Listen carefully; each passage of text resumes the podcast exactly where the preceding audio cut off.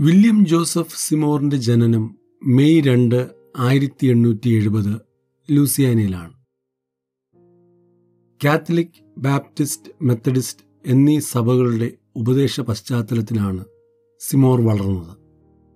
Holiness മൂവ്മെന്റുമായും അദ്ദേഹത്തിന് ബന്ധമുണ്ടായിരുന്നു. വളരെ ചെറുപ്പത്തിൽ തന്നെ ദൈവശബ്ദം കേൾക്കുകയും ദർശനങ്ങൾ കാണുകയും ചെയ്യുമായിരുന്നു. ഏപ്രിൽ പതിനാറ് ആയിരത്തി തൊള്ളായിരത്തി ആറ് അമേരിക്കയിൽ ലോസ് ഏഞ്ചൽസിൽ അസുസ തെരുവിൽ. വില്യം സെയ്മോറും അദ്ദേഹത്തോടൊപ്പം ഉണ്ടായിരുന്ന ചില കുടുംബങ്ങളും പത്ത് ദിവസത്തെ പ്രാർത്ഥനയും ഉപവാസവും. അതിനോടൊപ്പം അപ്പോസ്തുല പ്രവൃത്തി രണ്ടാം അധ്യായം ഒന്നു മുതൽ നാല് വരെ പഠിക്കുകയും പരിശുദ്ധാത്മാവിന്റെ ശക്തിക്കു വേണ്ടി കാത്തിരിക്കുകയും ചെയ്തു. അങ്ങനെ കാത്തിരുന്നവരുടെ കൂട്ടത്തിൽ ചിലർക്ക് അന്യഭാഷ അടയാളത്തോടെ ദൈവശക്തി പ്രാപിപ്പാൻ ഇടയായി.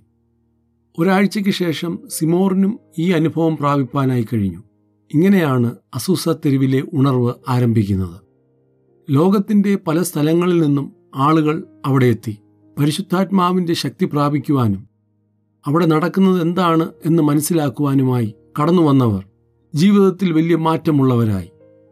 അവർ പോയ സ്ഥലങ്ങളിലൊക്കെ ചെറിയ ചെറിയ ഉണർവുകൾ ഉണ്ടാകുകയും ദൈവസഭകൾ സ്ഥാപിക്കപ്പെടുവാൻ തക്കവണ്ണം ഇടയായി തീർന്നു assemblies of God church of God എന്നീ പല പ്രസ്ഥാനങ്ങളും ഈ ഉണർവിലൂടെ രൂപം കൊണ്ടതാണ്.